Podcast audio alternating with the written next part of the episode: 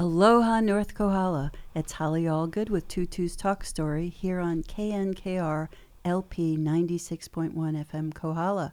You're listening to Tutu's Talk Story, and my very special guest today is Bree Peters. Bree is a longtime resident of the Hawaiian Islands, and she has a, a pretty substantial background in the theater. So, without any further ado, let's welcome Bree. Bree, welcome to Tutu's Talk Story. And, well, first of all, tell us, where were you born and raised? Born and raised on the island of Oahu, and um, spent my most of my life there up until about two and a half years ago when we moved to Waimea. So, what was Oahu like growing up? Wow, it was so different back then, so very different. Uh, it kind of hurts my heart actually lately. There's been so much going on over there crime and crazy kind of crime that you never saw in Hawaii years ago. I, I feel blessed to have grown up at a much more innocent time. So, less crime, probably less people? Oh, way less people, way less traffic. Pull up and park, you know, on the street anywhere you're going. Now, you know, go to Waikiki and it's $35 to park your car. So, a lot of changes. Um, I grew up in the theater as a child there, and I've seen a lot of changes in theater there as well. So, when you say you grew up in the theater there, can you say more about what that means? Sure. I actually remember the very first role I ever played was Piglet in Winnie the Pooh. And um, I had the joy of actually reprising that role again when I was in my, I'd say it was probably my mid 30s. I was working professionally for Honolulu Theater for Youth on Oahu. And um, they did with they did Winnie the Pooh, and I played Piglet again, which was pretty hilarious. But I grew up um, in the theater there. Back then, Diamond Head Theater was Honolulu Community Theater. I did many many shows, both on stage and backstage there. And uh, went away to college, came back, and got a job as a drama specialist for the city and county. So I had a, my own company of teenage actors um, that would come after school three days a week, and we put on four touring productions that toured various libraries there. Well, it sounds like you got into drama as a child. I did. How did that happen? I just always knew I wanted to do it. I had a, an imagination. I loved to pretend I was someone else, somewhere else, doing something else. So I think that's why. So, did your parents get this into uh, get you into this, or did you kind of push them to get you in? I'd say it was both. I knew I wanted to do it. My mother was extremely supportive. My mother danced the ballet when she was young at Hawaii Theater, on the Hawaii Theater stage. So she enjoyed performance as well. My father, um, he was an actor. He was on a number of the old Hawaii Five O's. In fact, he had a recurring role, and uh, I think he even did a Magnum before he passed away. So, when you say you grew up in the theater, it was really you had a th- theater family. I wouldn't fully call it a theater family. I know a lot of other theater families where the, both parents are actors. They are in many shows. You know, the kids are always my family was more diverse than that, but my father was an actor and he loved Shakespeare and he had a Shakespearean society when he was at UH and he was far more involved than my mother, but my mother was extremely supportive. She didn't drive, so she put me on the bus and take me to rehearsals and sit there through the whole thing and we'd catch the bus back home afterwards. At what age did you start acting? Well, I mean, I, I mean, I can literally remember, you know, some kindergarten play that we did about the circus. So if you really want to talk about it, I guess it was then. But, but my first, what I thought was my first really big show, was when um, Diamond Head Theater, then Honolulu Community Theater, I auditioned for something. I was. T- 12, I believe. I'd been taking classes there for a couple years. There was finally a play with a young girl in it. I auditioned, I got double cast and um, and in fact was fortunate enough to go on tour with it. And we came on tour to Kona, which I remember very well because uh-huh. we were performing outdoors, mm-hmm. which is a challenge. Yes. So it, it sounds like it was pretty all encompassing, but are there any other things you remember uh, being a child doing in Oahu that maybe you wouldn't be doing today?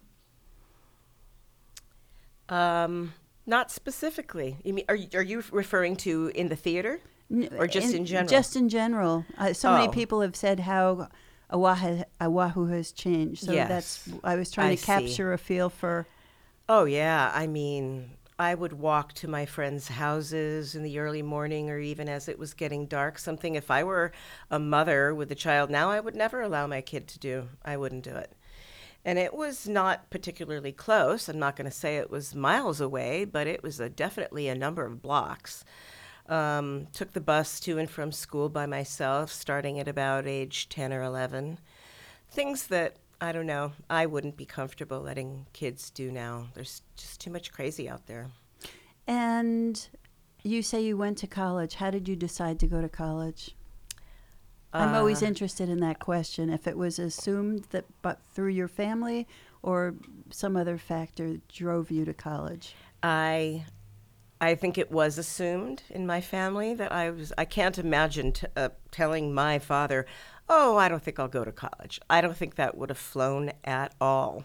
he was a college graduate. Yes, as was my mother, and he believed in higher education. In fact, he was a very smart man, very educated up until he died at I think it was age 86. He knew seven languages. Mm. He was still going to college as an old man. Mhm. So, um, yeah, that's. So it was definitely. But I wanted to go to college. Part of the family expectation, and you wanted to go. Yes. So, and you say you left uh, Honolulu to go to school.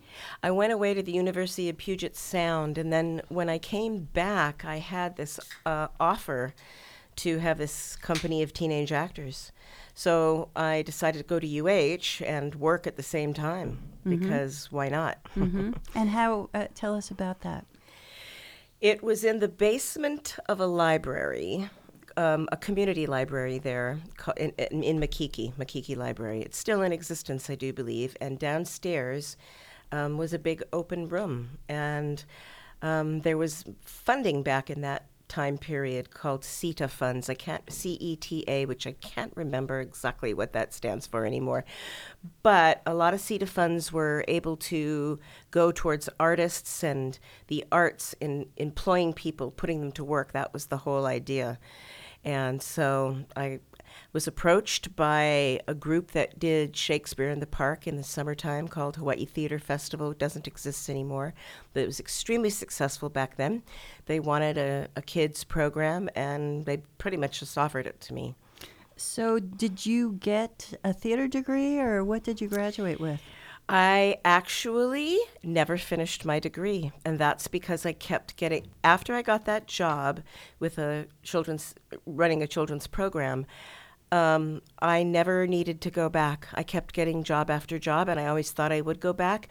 But the truth is, I really learned everything by doing it. That's how you really learn it. Even how to behave backstage, how to learn your lines, how to produce, how to direct. I, I've taken you know, lots of study in it, but the truth is, you really learn it by doing it and being out there with people doing it. Well, and how lucky you were because so many people struggle to get paying jobs in that field, and it sounds like it just landed in your lap. I would say I worked hard for it, but yes, it also landed in my lap. I just kept getting jobs and then um, job after job, and they got better and better. So I f- was always extremely fortunate to have a professional theater career in Hawaii, which I will agree not too many people have been lucky enough to have. hmm So, what was it like working with teenagers? What were the highs and the lows? Uh, well, the lows are, you know, that they can be wild and unfocused. But, um, you know, when you're teaching theater to students, it's so important to teach them how to focus. There's many, many things, you know, the instrument is their voice, their body, their imagination, but focus is a huge part of it. So by the time we, you know, we ended, um, I, I had a really strong company of teenage actors. They were very good and and knew the value of what they were getting. Since I was paid by the city and county through the CETA Fund program, it was free, and students came from all over the island. Well, that's So that was cool. So it sounds like it was a popular program. It was, in fact, when the CETA funding ran out, the kids oh, talked to their parents and had their parents send letters to the city and county, and they extended it for another six months. So that was pretty nice. Mm-hmm. So after you did that, what was the next step you took? Uh, I worked a lot in a lot of different jobs at that point. I was doing props for the opera. I was working backstage, although that was for free at um, Honolulu Community Theater. I was doing shows at school. I was doing shows at HTY. And then eventually, um, I started working at Manoa Valley Theater. And the very first job I had there was selling concessions at night. I made the punch and sold it and sold the cookies. And um, that was just set a table set up outside. That's all there was. There wasn't, a, there was a refrigerator in the backstage somewhere, and I'd get the punch out of there. And I ended up, when I finally left, um, I had a very lengthy career there, nearly 40 years.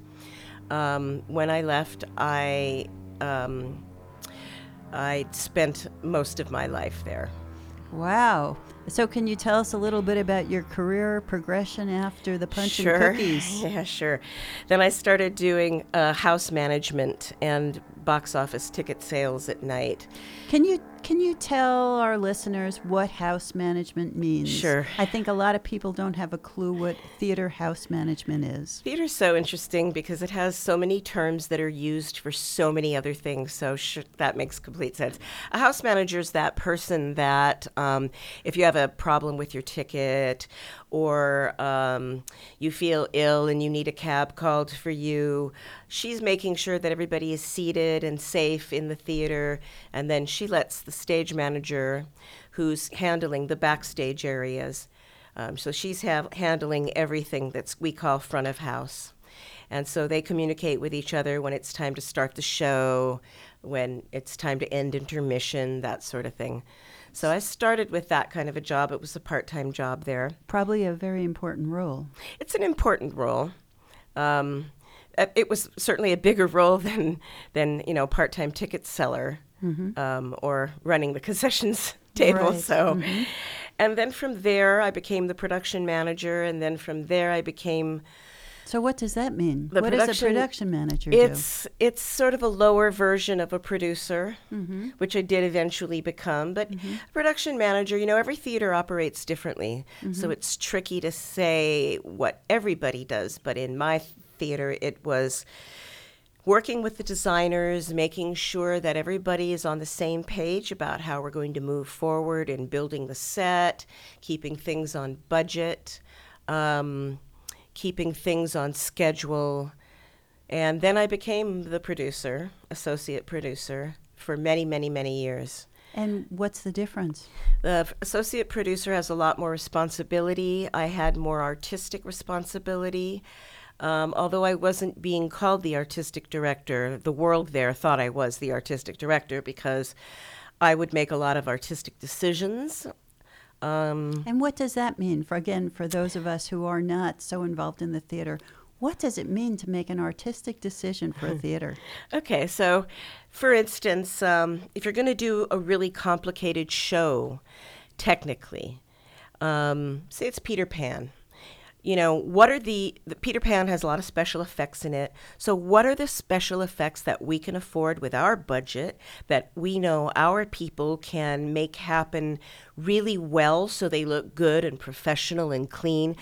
What I never wanted to do was put time and energy or money into something that was basically going to look rookie. I always tried to run the company so that the productions were the highest caliber with the highest people doing their highest work. You are listening to Bree Peters here on Tutu's Talk Story. I'm your host, Holly Allgood, and we're going to take a station break, but stay tuned. Mi Ranchito Mexican Restaurant, in cooperation with the Artists Co op, host a special art opening Saturday, February 8th from 4 to 8 p.m. in Hawi town.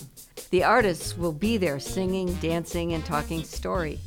Their creations reflect the beauty of the islands and how it feels to live here.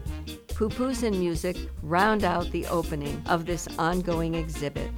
We look forward to meeting you and your friends Saturday, February 8th 4 to 8 p.m. for an evening of island hospitality. For more information, call 464 4671.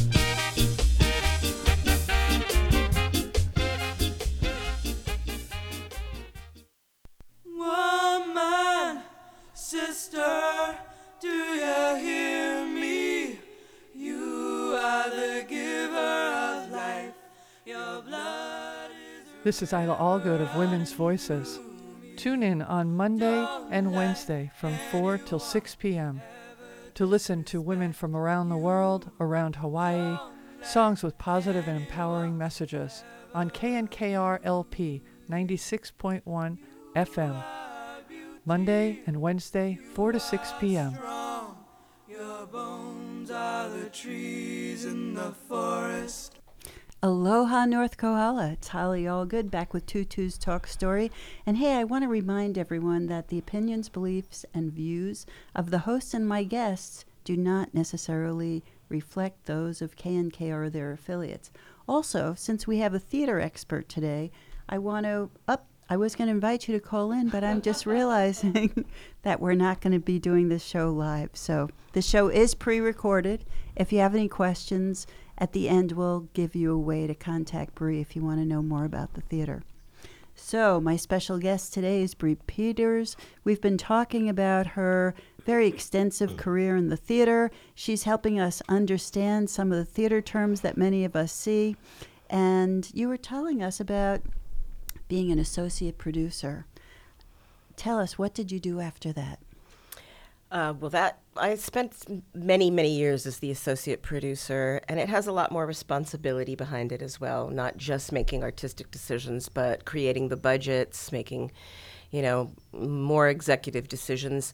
Eventually, I became the artistic director there, which was very nice. I knew that company back when it was called HPAC. It wasn't called Manoa Valley Theater. HPAC stood for Hawaii Performing Arts Company, and I had many, many friends there. If you've never been to that theater and you're on Oahu, it's kind of interesting because it's in a graveyard. and uh, it was an old church, and then it became sort of an old school, and then it became a theater. And that building is gone now, but they built a, a new building. But anyway, as the artistic director, that's a completely different job where uh, I was still doing my producer um, part of it because, as I said earlier, everybody thought I was the artistic director anyway because I was making those kinds of decisions. But on top of that, it has t- a lot of work goes into looking at the kind of shows you're going to put together to create a season that will be interesting and you know hopefully um, fits what your mission is that you've set out to do so there's a whole nother level of work on top of being a producer if you're a director or a director producer. So I have a question for the producers. I, I think that's one thing many of us always wonder: how do they decide what shows they're going to bring to a theater?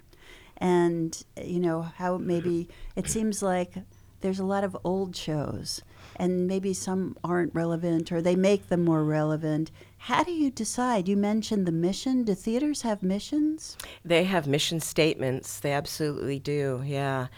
Um, and So could you possibly contrast what one theater might be doing, but another is in another direction? Yes, that has a lot to do with how they choose their seasons. So, for instance, Diamond Head Theater, they have a huge school program, and it's a very good one.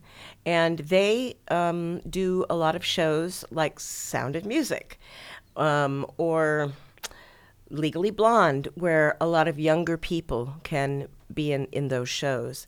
And they do that because the school, I believe they do that because the school supports the theater. And, you know, especially these days where everybody wants to be famous and be on stage or be in the film, films or in a band, um, you know, everybody's going to take, all these kids are going to go take classes and their parents are going to support that. And so it's a great way to support your company if you have an educational program. Uh, Manoa Valley Theater did not have an educational program really. We did at one point in time and then the, the space was lost and it never really redeveloped. Um, so they had to rely more on making sure their shows were really going to sell and sell well in order to put the money back into the coffer. Every you know every show pays for the next one pretty much. Okay. So th- that sounds like an awesome responsibility, but it must be a lot of fun as well. Absolutely the best fun in the world. I mean, theater is a collaborative art and for me, that just makes it such a joy. When you are working with a really great team of people and a great team of artists, great set designers who have creative ideas, and, you know, right down to the hair and makeup people and the prop designers, everybody has to buy into the director's concept and ideas in order to make sure that what they're creating works with the whole. And um, the collaborative nature of it is something I just have always loved. So, who is the orchestra leader? Do you mean you mean literally? I don't mean literally, No, uh, because I know you probably well, have orchestras We do. We're in the theater. But it sounds like one of the things I wasn't uh, realizing is how you're saying all these parts have to come together. They do. So is that the pro- the producer who does that? Or? Well, at Manoa Valley Theater, um, because I was the producer and at the time there wasn't an artistic director, um, we worked as a group to pick a season and there was a play reading committee. But um, yeah, it's. Um, Usually, in that case, it would be the producer because the director was a guest director in our home, basically. so how does that work? What does that mean? Well, that means that we pay a fee and a guest direct, and we, you know, interview directors to find who matches what shows and who will do a good job with any particular project, and then they're hired. And then I would meet with that director to discuss um, what the theater has in mind in, ter- in terms of producing the show. So, for instance, we did Cabaret one year. We wanted to do it um, in an environmental setting. So, we took down all the risers and the chairs and we put in cocktail tables and chairs and we made the inside of the theater the inside of the cabaret. So, you really felt like you were in the environment of it. So, if the theater wants to produce it that way, we need to find people who understand that that's what we're going to do and have to be able to have the imagination and creativity to buy into that and make it work. So, uh, you first decide what shows you're going to put on, and then you find directors, guest directors for. the- Correct. Is that what most theaters do? Do they mostly bring in guest directors? Um, well, many theaters have artistic directors. Artistic directors wouldn't direct the whole season usually, though. The typical situation is you have um, an executive director who handles the business side and an artistic director, and they are equal partners. That is what usually happens. And um, they make decisions together, both of them, equally. There is no power one over the other, and they go to a, a board of directors if they have, you know, things they need to discuss. But, um, and then, yeah, I would say that is how it normally is, you mm-hmm. know, because as a guest director would maybe, you know, a season of six plays, a guest director might do anywhere from two to four of them. Very, very few guest directors direct all six, would, would direct all six productions. It's not good for your company. It's better to have, you know, because it's a collaborative art, it's better to have new input and new people and new creative ideas and other, you know, perspectives. So I know you mentioned these were community theaters. What's the difference? What makes it a community theater? Because you hear some theaters have that right in their name, and some theaters don't. Right. The r- true difference paychecks. Okay. That's the difference. So, although, um, for instance, Manoa Valley Theater was a community theater, it did have a paid professional staff. Mm-hmm. And so, as one of those people, that's why I, I always tried to, you know, perform professionally. And I don't mean on stage. I mean, as a producer, I tried to institutionalize how it ran so everybody could would know what what to expect, what when to expect it and make it really easy. If you do one show with us, then you know how it works for every show.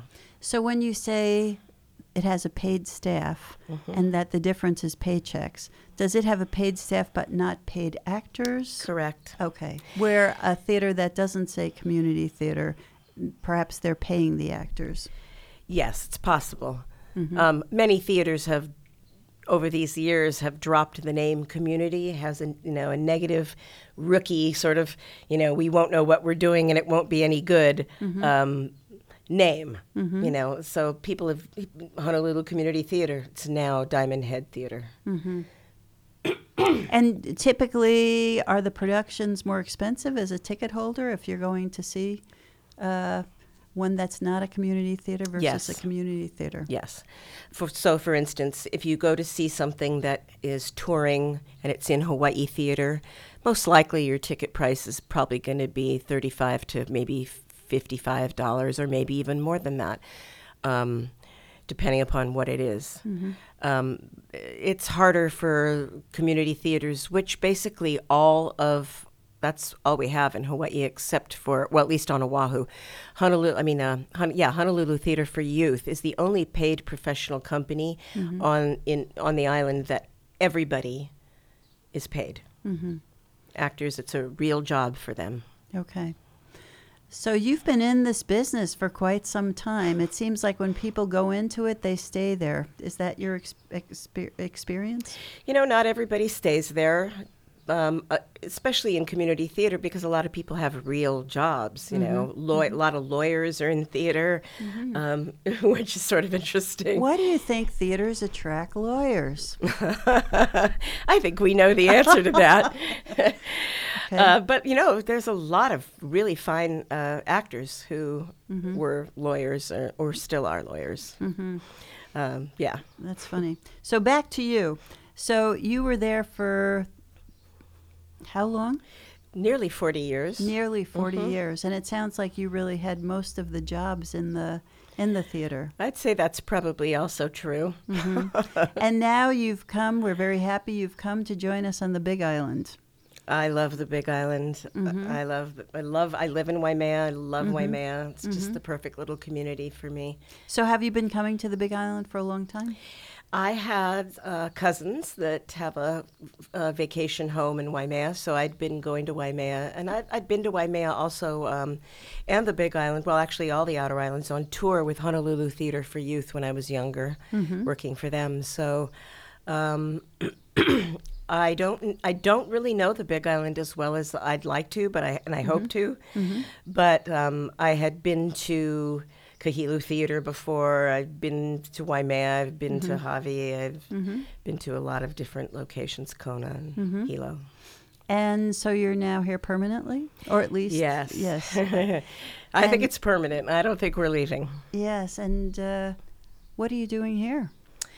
Well, I moved here about two and a half years ago, and I started a little nonprofit called Hawaii Art Space. And basically, we create original, unusual, creative projects. Mm-hmm. I don't have my own space, so that's one of the reasons why I knew I had to do something along that line where I can use other people's spaces, rent them, mm-hmm. or borrow them, or whatever. Mm-hmm. So, um, right now we are doing a Readers Theater series, a season of four that we do. Um, this is the second year at Kahilu Theater, and we're doing it in association with Kahilu Theater.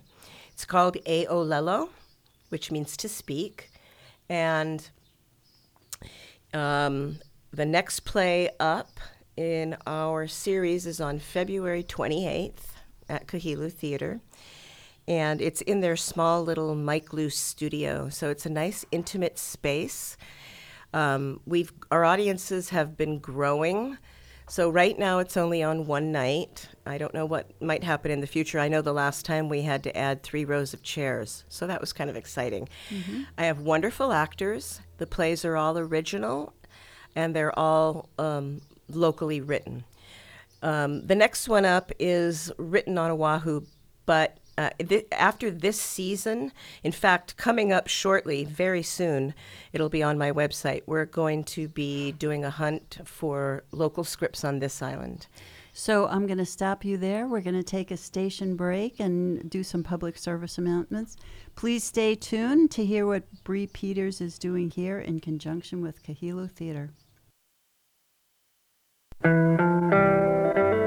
The ninth annual Wiliwili Festival is scheduled for Saturday, February 8th from 9 a.m. to 2 p.m.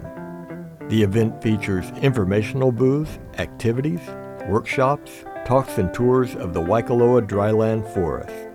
There will be food vendors, keiki activities, and a silent auction. That's Saturday, February 8th at the Waikoloa Stables. For more information, call 494 2208 or go to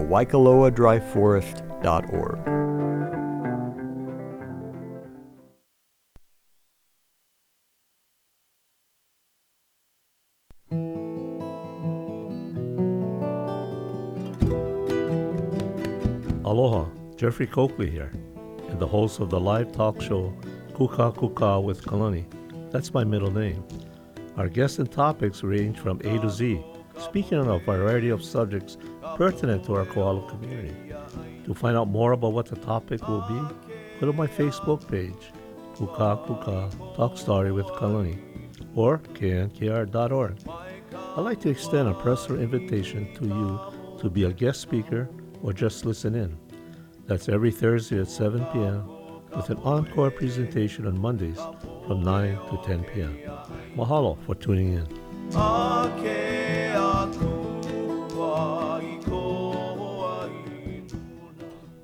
Aloha, North Kohala. It's Holly Allgood. I'm your host for Tutu's Talk Story, and we're listening today to our very special guest, Bree Peters.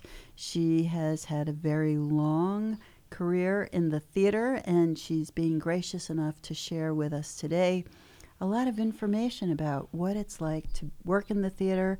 And, and she has a special project she's telling us about. So, you started telling us about your new nonprofit art space. Tell us a little more.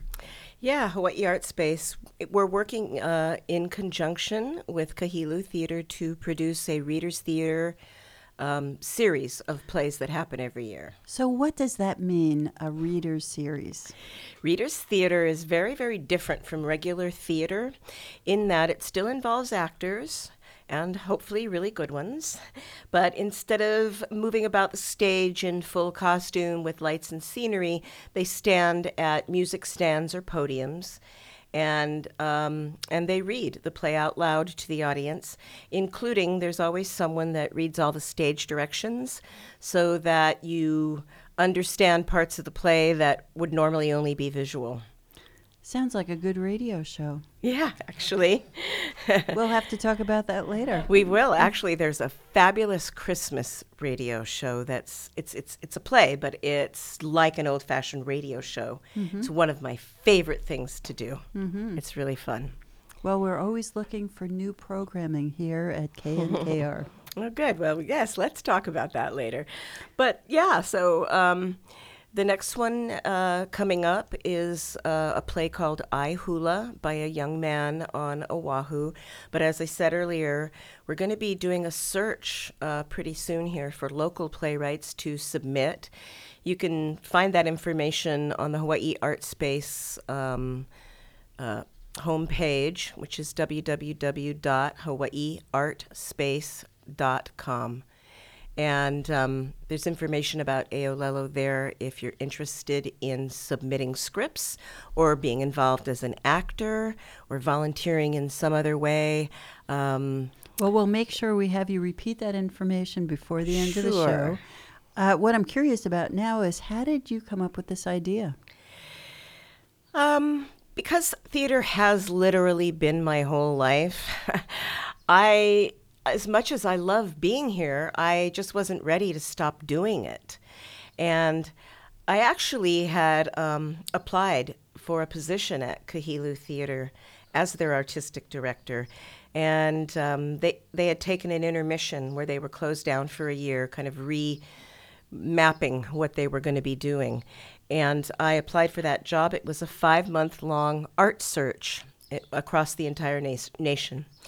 And um, it came down to me and the guy that got it, who is now a great friend of mine, Chuck Gessert. He's, he's a fabulous leader for that organization, and he's welcomed me in as a, as a friend. And I just really wanted to continue to have a relationship with a theater, and I wanted to continue producing creative work because I just don't know how to do anything else, really. I do a lot of personal art.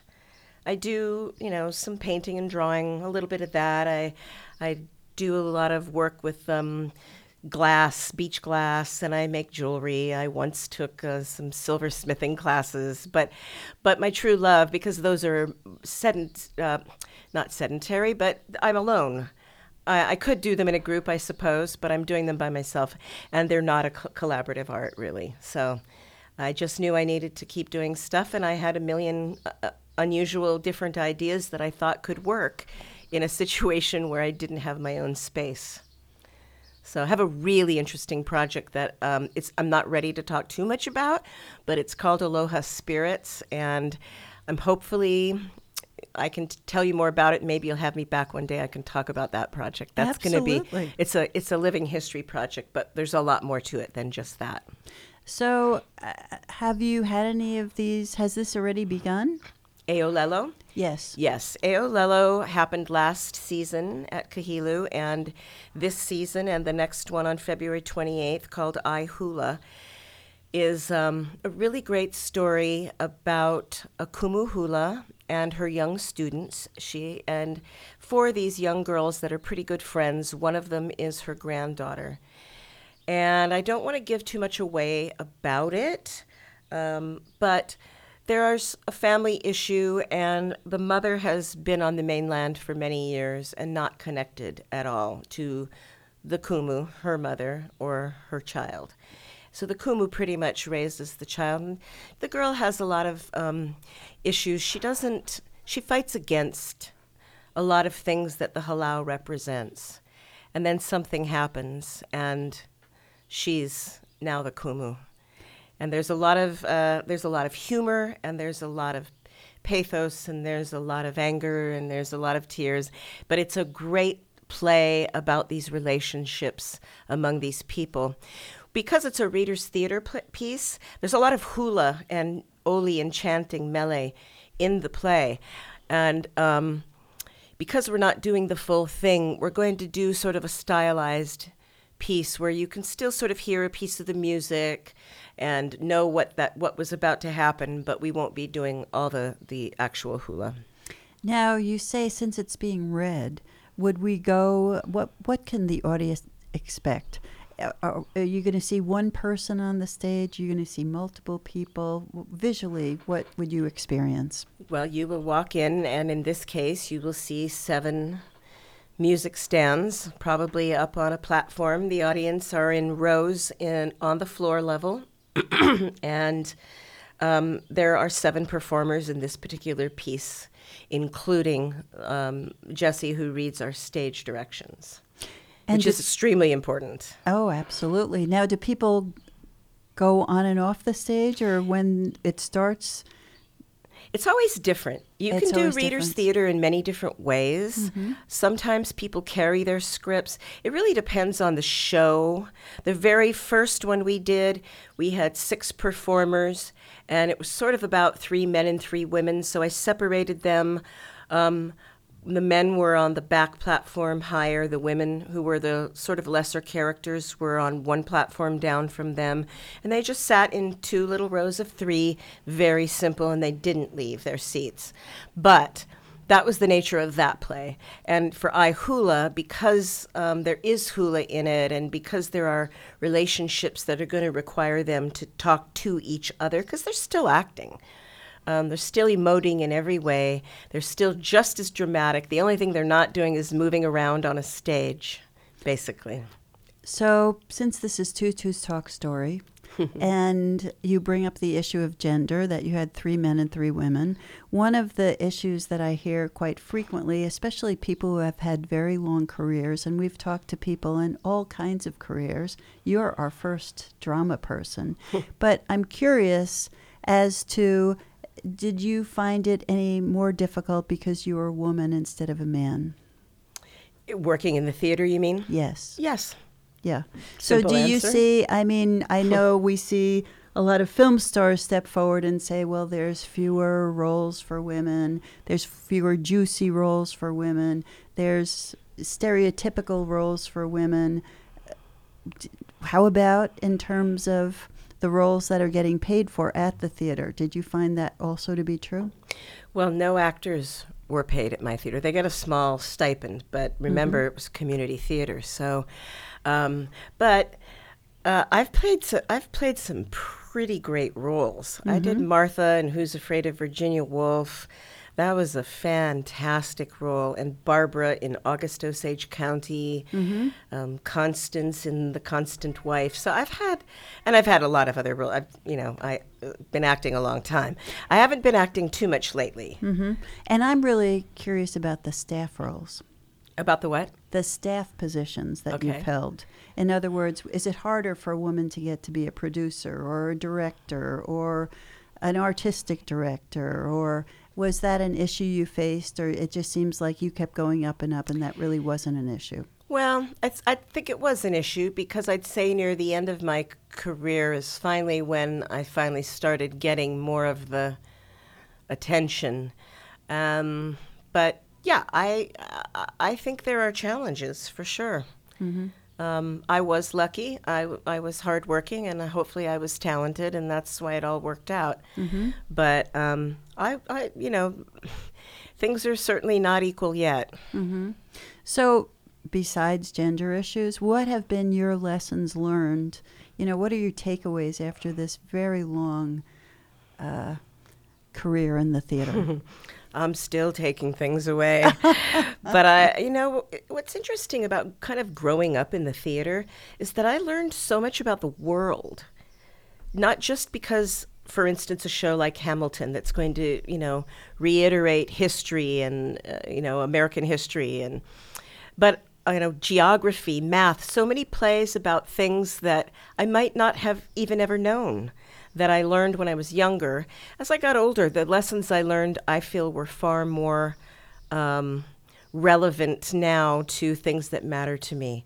How to, you know, help people, raise them up with what they're doing, make us all successful working together to create something that's going to be viable and more than viable, hopefully, you know, fantastic and educational and inspiring and enlightening and invigorating and all of those things. Mm-hmm. Well, it, that's something definitely the theater does. And as you say, and I've heard this from our son, who says what draws him to the theater is just this incredible sense of team building and teamwork and the wonderful feeling of bringing a group of people together and not only maybe uplifting an audience, but pulling off a wonderful performance. Yes, that is true. And I completely understand why he feels that way. Yeah, sounds like that also is a passion of yours. Absolutely. Yeah. So tell us more about what you're learning about starting a nonprofit. That's a major endeavor. Oh boy, it really is. Um, well, I've learned a lot more about how to write newsletters and work with um, pay systems and MailChimp and uh, websites and a lot of those things that I, I mean, I'm not doing that all by myself by any stretch. Um, but still, uh, just, you know, that, that theater has a language of its own. That whole world has another language of its own, too, of which I knew very little about. and that's more like the communications or marketing world. It's it is, or you know, if you have a website and you're going to sell tickets on it or something, you mm-hmm. know. Well, and that's what I hear from a lot of people that start nonprofits. I see people go into a nonprofit because they have a big passion for something, mm-hmm. and then they wind up doing having to do marketing or administration, and so much of that that it takes them away from their passion.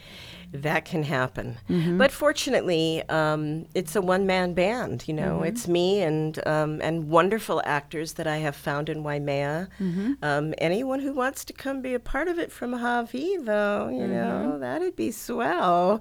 Or anywhere in North Kohala, in fact, would be wonderful. So you're really looking for people to join you in this. Um, yeah, I mean, every play has different requirements, so I'm always looking for you know a different variety or a different kind of people, and um, you know I'm willing to train people. I've got actors you know that have been doing work already, but um, that doesn't mean that there isn't room for other people down the road. So we're talking to Bree Peters, and I think we're ready for another station break. Our last one. Stay tuned if you want to hear how to contact Bree and maybe be involved in her exciting new nonprofit.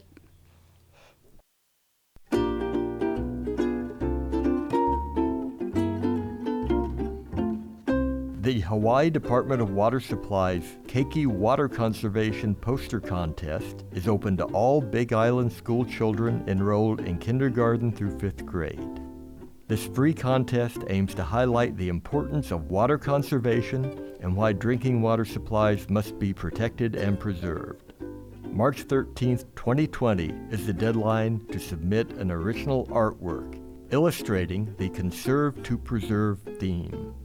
For more information, go to the Department of Water Services website, hawaiidws.org, or call 961 8050. That's 961 8050.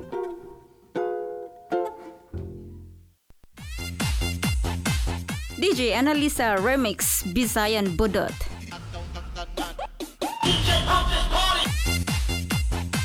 Tagalog Larawang Kupas.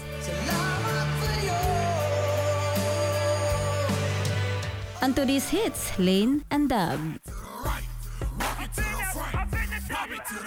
Only here, Pinay Stereo Hits. Every Thursday, 11 to 1. Dito sa KNKRLP 96.1 FM. Kuhalas.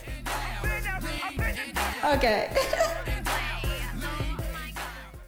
Aloha North Kohala. It's Holly Allgood here on Tutu's Talk Story. And we're back with Bree Peters, who has had a very long and incredible career in the theater. So we're finding a lot out about the theater today. And I'm wondering, Bree, how do you keep your ideas fresh? Well, you know, it's that's an interesting question. I I do um, I do go to see a lot of theater when I'm traveling, and in fact, go to New York usually about every three years or so. And um, but you know, when you're seeing shows in on Broadway, you're not always able to do what they're doing on Broadway. Um, a lot of technical things that they've got lots of money for and you don't. But that's okay because you you look at what you you you learn and watch from what you see there, and then you figure out how you how you can make something happen. Um, if it's if if you're doing the same play, for instance, that you went to see on Broadway. Um, and you can't afford to do the whole thing because it's too technically challenging. You just have to be creative and sit down and really look at the script and look at your resources and figure out how you could do it and then how that's going to work. Um, a lot of what I do, though, with Hawaii Art Space, I'm not really producing shows that I see elsewhere. So I wouldn't be doing Sound of Music or The Elephant Man um, in most cases. My affiliation, um, you know, with Kahilu is to bring original work, you know, in, and and locally centric work that people are creating here, and I really enjoy doing that with them. Um, it's a great opportunity for me. I'm curious about how you've seen, since you've been in the business so long, how you've seen live theater perhaps change over the last few decades. That's an interesting question because it definitely has. You know, there used to be a time when, um, you know, white people played black roles or Asian roles. That sort of thing is completely frowned upon now. And that's a really interesting question because, you know, it, it kind of boils down to so are we going to start like casting doctors or the only people who can play doctors? Because you're an actor. If you're an actor, you should be able to act any kind of role. But the political correctness, you know, has to be in there now because that's who we've become. So if you're a black doctor, you know, you could be a black actor, but you can't be a white doctor playing a black actor. You, you see what I'm saying? Yes. So mm-hmm. that has changed a great deal. And um, and it, you know it's, a, it's an interesting dichotomy as I said because as an actor you want to be able to play anything, but I feel like that has really changed and people are more in their niches now. Also, there's you know there's often um, like a fight choreographer if there's a fight on stage there's a lot more safety. There's a lot more professionals who handle that now. There's also intimacy um, coordinators who now come to your theater or work on your film, and they help to work with if you have an intimate scene, how to get that done and within people's comfort zones, etc. Um, in the past, you know, the, I mean, there certainly were times I'm sure when, you know, there are scenes, romantic scenes or whatever on stage that may not have gone quite the way they should have. And this stuff, this these these kinds of um, outside, you know, people that now work with your production help to make the production better and make everyone comfortable in that kind of a situation. What about technology? I know in the movies have certainly changed. Has it impacted live theater as well? It absolutely has. In fact, I'm sort of a, a like a techie junkie in that way. One of my favorite favorite things is just seeing what magic we can make on our stage. And the reason I like to go to New York is because they can make way bigger, better magic than we can make here. But it's exciting, you know. I saw King Kong couple years ago. It, it's not running anymore. It didn't get the best reviews, but I'm telling you, it was a technological wonder. It was so neat to watch. And so tell us a little bit about the so special the, effects. The, the puppet itself was like 20 feet. It's huge. And it comes down to the front edge of the stage and it leans out over the audience and stuff. Dancers manipulated around the stage.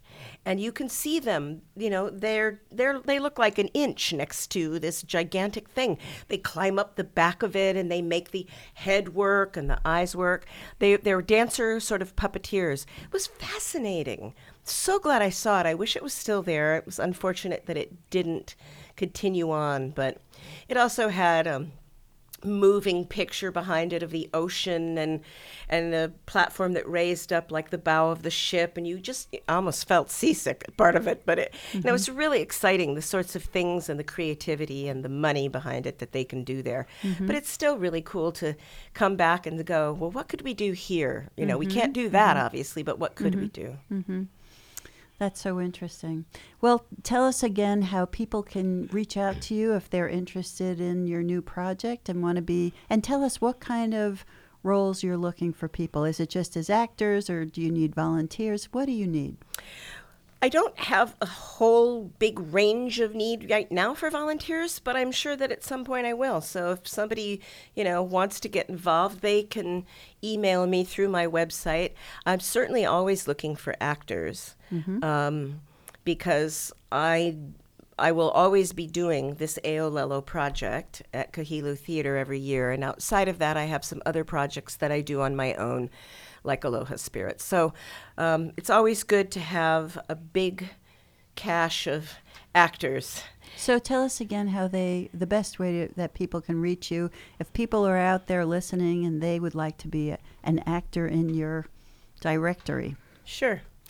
Uh, best way is to go to the website, which is www.hawaiiartspace.com.